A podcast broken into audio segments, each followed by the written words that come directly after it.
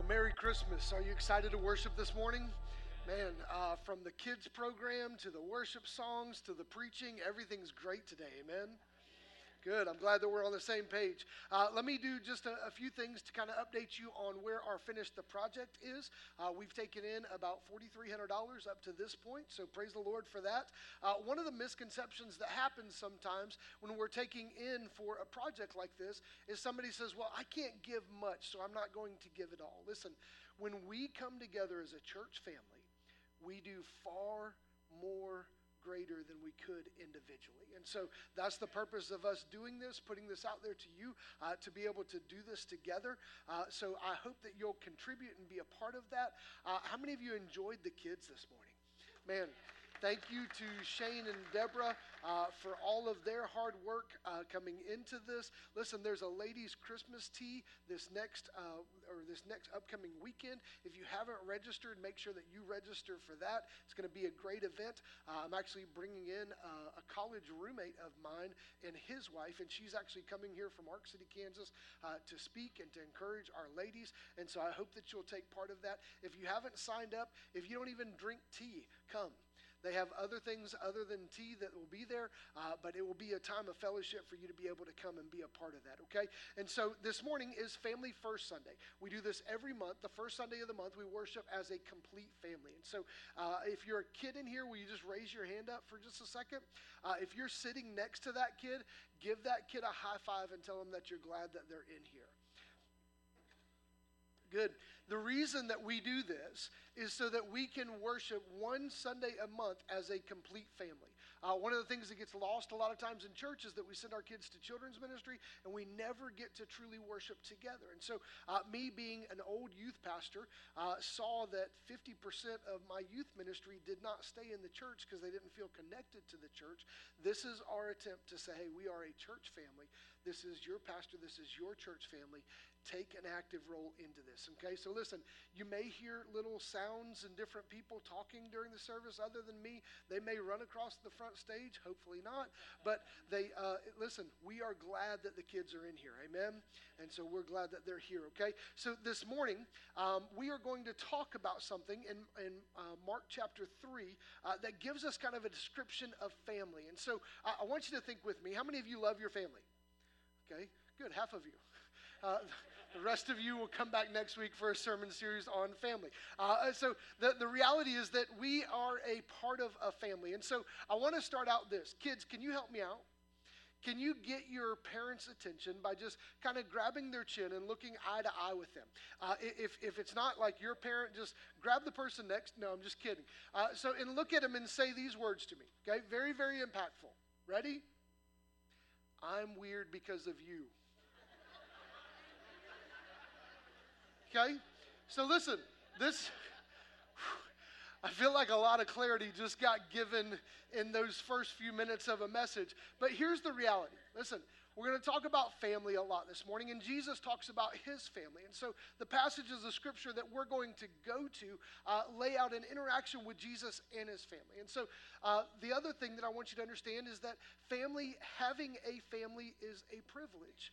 Listen, we talk about this from family privilege, and kind of the definition of, of, of this is this Family privilege is defined as the benefits, often invisible and unacknowledged, that one receives by belonging to family systems long upheld in society as superior to others. Now, listen, kids, look at your parents, okay? Just don't grab their face this time, okay? You only get away with that like one time. And tell them these words I'm so thankful to be a part of your family. Now, listen, the good news is they're going to take you to Dairy Queen for lunch. Okay? So this is an awesome thing, right? So, and you just brought much Christmas joy to your moms and your dads uh, for what they're going through, right? So, but listen, let's talk about how this works. I love, uh, there's a guy named Eric Mason. He's a pastor in Philadelphia. And he talks on this subject a lot and he talks about the family breakdown. And listen, if you don't understand that Satan is going to attack families, he is attack on a regular basis to divide families, to tear apart families, to cause destruction in families. So the reality is, after years in uh, Philadelphia, Eric Mason began to come out with a, a, an understanding study. And he said the biggest breakdown in Philadelphia is fatherless homes. He calls this term daddy deprivation, growing up without a father. And he says that the, the kid, the effects of the kids in the inner city growing up with fathers, this has major effects on the people that he ministers to. And so it's hard for them to see God as a heavenly father because they never saw an earthly father. Look, the reality is that how we grow up, it's interesting that uh, when we grow up, if we've grown up with money, we expect to at least be the status of our parents or even a little bit better. And so the reality is that's kind of how this is done. The reality is that also we seem to think that everything that we've grown up in is completely normal. And sometimes that's true and sometimes that's not true. There's another strategy of trust funds that we if we can grow up our kids and provide for them the absolute best, provide for them everything that they could possibly ever want, that they would be the best. And we know that there's flaws in that theory also. And so what do we do? And let me describe to you my family for just a second. How many of you interacted with the craziest family member over Thanksgiving? Okay? Every family has one, right? So when we look around and we think that, man, every family has that guy or that girl that when they show up, you go, oh Lord, it's about to get crazy here. Now listen, here's what's funny. If you don't know who that person is, it's you. Okay? So I, feel like a, lot of things kind of got unfolded there. But here's the thing that goes on in our household. And listen, uh, my wife and I tomorrow celebrate 19 years of marital bliss. We were, yeah. I always feel like people are clapping for her. Uh, like, hey, great, great job, Melissa. You put up with him for 19 years. Uh, uh, so uh, I'm thankful for that also. Uh, but the interesting thing is, as we were watching the kids, or as I was watching the kids this morning, my kids have aged out of that. And it almost brought tears to my eyes that I don't have kids that are involved with this and singing and doing this. Now, my kids are holding your kids and helping out with that in that way. And, and it's crazy. But the reality is that in our household, we have to work hard at being godly parents. Look, the interesting thing that is in most families, we spend time with homework, we spend time with bath time, we spend time with hygiene and all these different things. But the, the most important thing that we can do is spiritually influence our family. Listen, husband, let me speak to you for just a second because your responsibility is to love your wife and to lead your family well. This means that things are initiated with you, with devotions, with prayer time, with gospel conversations with your kids and the people that are around you. Mothers, your responsibility is to lead spiritually, to help grow your kids in Christ, and to nurture and encourage them. Listen, when this doesn't take place, there's a poor view of.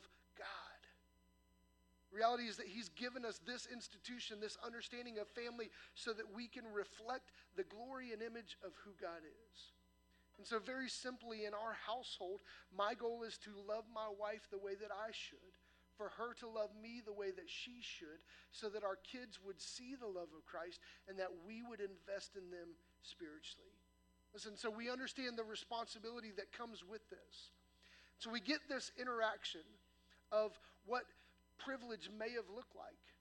Jesus' mother and brothers are going to approach him at a house and expect something from him.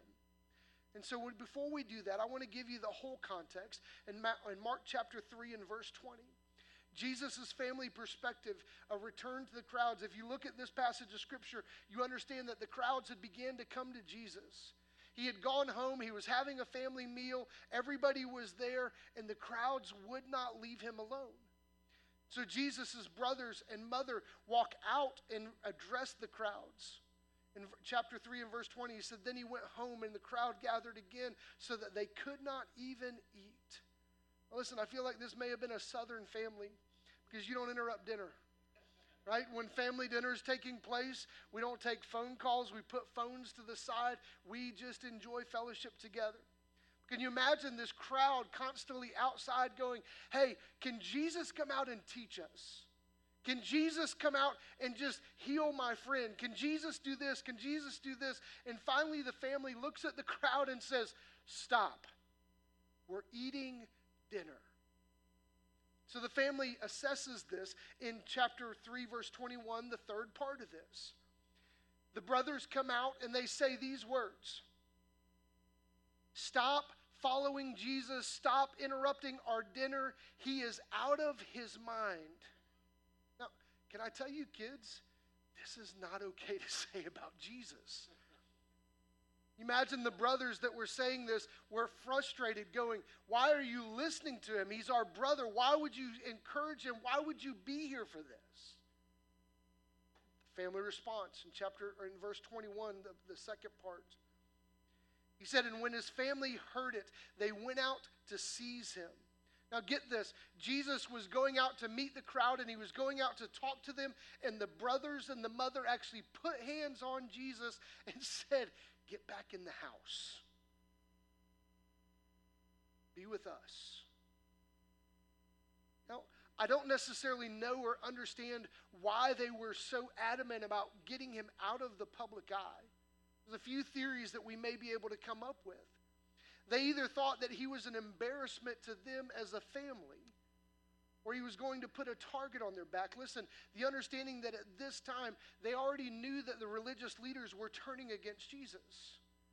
So whether it was a protection or whether it was for his family, for his family or whether it was for his family reputation, we don't really know. They just took Jesus back in. And so we fast forward just a few verses down to 31 because Jesus gives a proper description of family. The setting is this Jesus is inside of the house, and this crowd has now worked its way into the house with Jesus. Now, can I tell you kind of the scenario that would come with this? Hey, kids, I want you to invite every neighbor and every friend that you have to your house while your parents are gone. And when mom and dad walk in and they say, Hey, what are you doing in here? I want you to say these words We're having a Bible study. I'm teaching all of my friends about Jesus. Now listen, the reality is that response would go over really well, right? But it's crazy, but this is the scenario of what Jesus is entering into. And so the setting is this in verse 31 and his mother and his brothers came, and standing outside, they sent to him and called him. Now, I don't know about you, but my mother has very rarely come to me looking after me when I wasn't in trouble. So it was almost as if word began to spread. Verse 32 And a crowd was sitting around him, and they said to him, Your mother and bro- brothers are outside seeking you. Now, to give context to what's taking place, Jesus has everybody in the house. He's teaching them, he's healing, he's doing miracles, and all these crazy things are beginning to take place. So much so that his mom and his brothers can't even walk into the house. So I imagine it goes something like this. As the person says, Hey, Jesus, your mom is outside and your brothers are outside, the crowd probably went like this. Jesus is in trouble. Man, I can't. What did he, what'd you do? Aren't you supposed to be teaching? Listen, when mom comes, you better go outside, right? The interesting thing is that this interaction is a little bit symbolic for what Jesus is getting ready to tell them. The family of God was inside of the house. And at this point, Mary and the brothers were not followers of Christ, they were considered outsiders. So, the description of Jesus about his true family in Mark chapter 3 and verse 33 and 34. He said, And he answered him, Who are my mother and my brothers? now, can you imagine the people sitting there going, Okay, maybe he is crazy. You don't know who your mom is? You don't know? They're outside. They're the people that are trying to get your attention, to get you to come out to them. He said, figuratively, Who are my mother and my brothers? And looking about at those who sat around him, he said, Here are my mother and my brothers. What is he saying? By his response, what he, is not saying is this by his response, Jesus is not disparaging or belittling his family. And he's not suggesting that our earthly families are to be devalued or neglected. Those are the things that he wants to make clear that you understand that point. But here's what he's saying Jesus understands the value of the family, which is why he uses the family to help us understand a significant spiritual truth. When we are joined to Christ, we are adopted into a new family, the family of God. This family is just as real and even more permanent than our earthly family relationships. Listen, if you don't understand the value of having a church family, move away somewhere to someplace that you don't know anybody. One of the first things that you would look for is a church family to surround yourself with. I love what Kent Hughes makes a quote about this. He says, This new family relationship is far superior, far stronger, far more satisfying, far more demanding, and far more dear than any human family relationship. He's telling us the importance of the church family. And when we use this term, we don't just talk about going to the church, we talk about seeing our church family. There's an importance of understanding who our brothers and sisters in Christ are. There's importance to knowing who the Heavenly Father is, but also who our earthly fathers and mothers are. So Jesus clarifies it a little bit further in verse 35. He says, Here's the identifying mark of Jesus' true family. For whoever does the will of God, he is my brother and sister and mother. So I want you to understand the people that are outside are my mother and my brothers, and, and biologically, this is what's taken place. But I want you to see you that are in here that are actively pursuing the will of God, you are my family. Can I ask you just to look around this room for a little bit? Because this is your church family. These are the people that should be here with you to encourage you, to support you. I love that a good and gracious God saw fit that even if you don't have a great father or great mother or brothers and sisters or whatever the family dynamic is, He provides a church family for you. Listen, can I be real for just a second? Every family has its dysfunctional parts. Listen, if I feel like that may have been the dysfunctional part. Say it. Every family has problems within it. Listen, we don't run from the family, we run to the family to resolve the issues. We love each other. We encourage each other. We support each other. We are there for each other. Listen, there is a world that is around us that, number one, needs to see who Jesus is, but needs to be loved by the church family. So, let me give you just a few lessons that we can learn from this interaction. First is this as the true family of Jesus, we should recognize the beauty and rightness of his words and ways. And this is our first and greatest priority. Imagine those people that were sitting inside Jesus' house listening to him say, kind of almost tell his mother and his brothers, hey, I have my family right here with me. You imagine sitting in that room going, I'm part of the family of God. He knows me, He loves me, He cares for me. And as, as His followers, we should have our eyes open to the things of Christ and be ready to follow Him in obedience. Second thing is this as the true family of Jesus, we should be unashamed to be associated with Him. Can I tell you one of the most uh, uh fun parts about being a father? How many of you love to embarrass your children? Look, like this, this is kind of a sport for some, right? Like, and I have two teenage daughters, and God has blessed me with a wonderful family. But I can imagine that the conversation sometimes goes like this Hey, who is that guy? That's my dad. And the crazy part is, they can't deny me because they have my last name.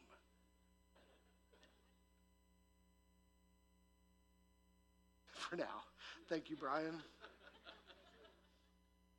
Just took a depressing turn.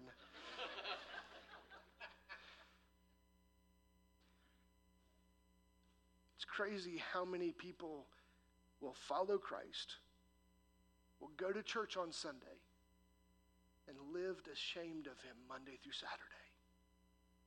Listen, this isn't how this works.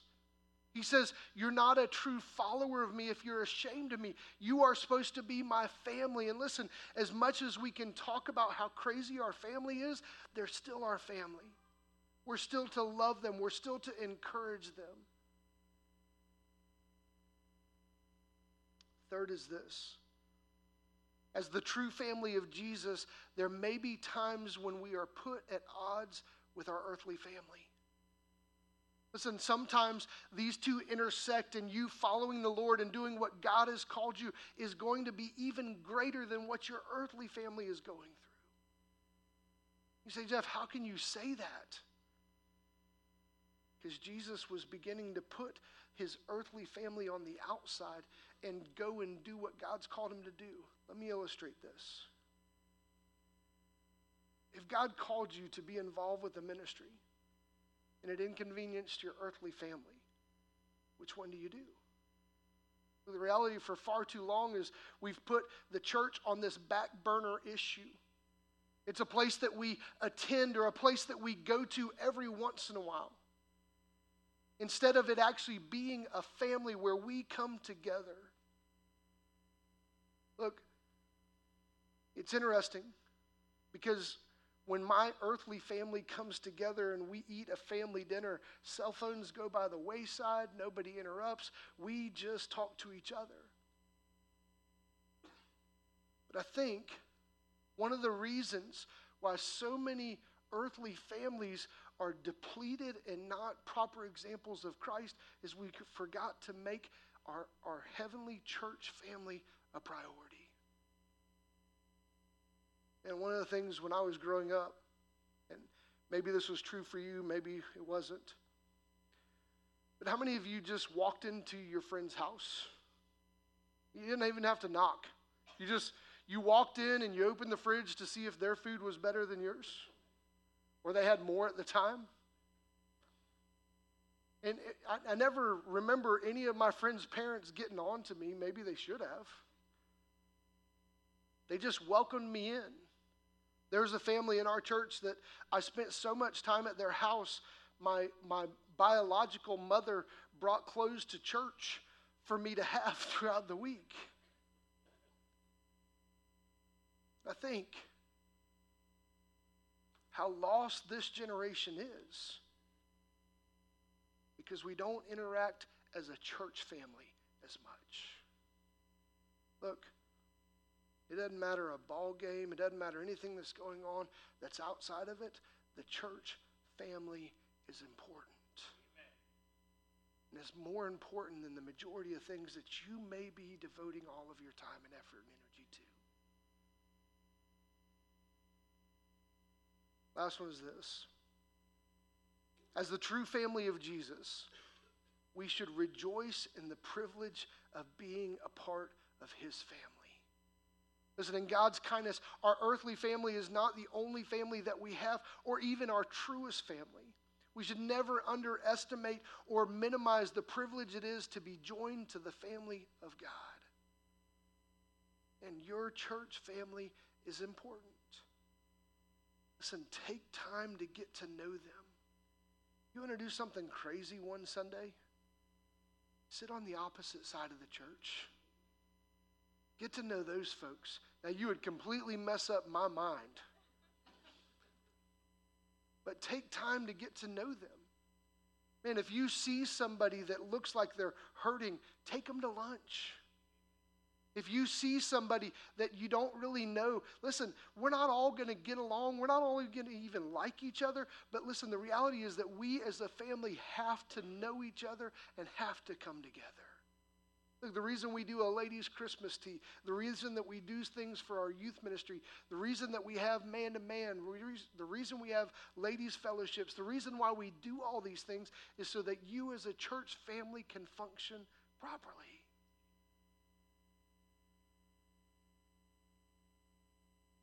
Take time to know them, take time to encourage them, take time to be with them.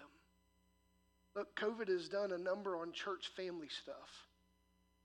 It's easy for us to say no and feel more safe at our own house and not being around other people. Can I tell you, this is one of Satan's greatest attacks. When you're all by yourself, you don't have your fellowship, you don't have your church family to help you, you are in a losing battle. So let me close with this thought. It doesn't matter what your biological family relationships look like. God, in His graciousness, gave everyone the opportunity to have a church family. Are you an active part of your church family? If not, why not? Listen, each and every one of you have gifts and abilities that should be used to glorify the Lord and to serve His church. And if you've kind of been on the outskirts, if you've been sitting back just waiting to be asked or waiting to be a part of, listen, can I tell you? It's not how this works. And you are my church family. And as much as I love my own personal family, my wife and my children, I love you equally. reality is that we've got to start viewing each other in that same lens. Do you know what the the reputation sometimes of the church and the community is? They fight all the time. You know what the proper reputation should be? Man, those people love each other. And I know him. He's crazy. He's hard to love. I'm not talking about me. I feel like that was an assumption that shouldn't have been made. Listen, when the church sees people love each other, can't tell me that not everybody in this world wants to be loved. The love of Christ compels us. The love of Christ motivates us, provokes us to genuinely love each other. So I challenge you and close with this. Are you an active part of the church family? You even know the names of your church family. You know what's going on in their lives. Do you genuinely care about them? Everybody would bow their heads and close their eyes just for a second. Worship team is going to come forward and sing a really sweet song to close this out. I love when scripture comes to places like this and Jesus gives such a clarity. So listen, I know that my earthly family is important. I wouldn't be here without them. But equally important is my church family, my brothers and sisters in Christ. So I ask you, are you a good brother? Are you a good sister? Are you a good mother? Are you a good father in Christ? If not, make the adjustments in your life. I can't imagine some of those people sitting in that crowd that didn't have good relationships with their father and their mother, and they walked out of there knowing that they had a heavenly father. And if you're here this morning and you don't know Christ, you've never placed your faith and trust in Him, that's the starting point. If you're here and you've been loosely associated with the family and you wonder why it doesn't feel like family as much as it should, it's probably because you're not approaching it like your own family. Let me encourage you this morning. Be the church family that he describes here. Dear Father, I come to you. Thankful for the examples that you give. Such clarity. To define why we even call it a church family. Lord, I pray for those that are good family members. I pray that you would encourage their hearts, help them to continue. Lord, you tell us that you would give us the strength to be able to endure. Father, I pray for those that are not yet family members, that I pray that you would help them to understand that here they belong. Here they are loved by you, and they're loved by your people. Father, I pray for those that are on the outskirts a little bit. Just whether they have a bad example of family or whether they just don't understand what it means to be a part of a family. I pray that you would give them clarity on what you've called them to do. Father, we love you and trust in all these things. In Christ's precious and holy name we pray. Amen. If everybody would stand as we sing this last song, I want you to understand there's a, an altar that's open to you. If you want to pray in your own seat, whatever it is, take some time and pray that you would be the proper family member of Pooler Bible Church.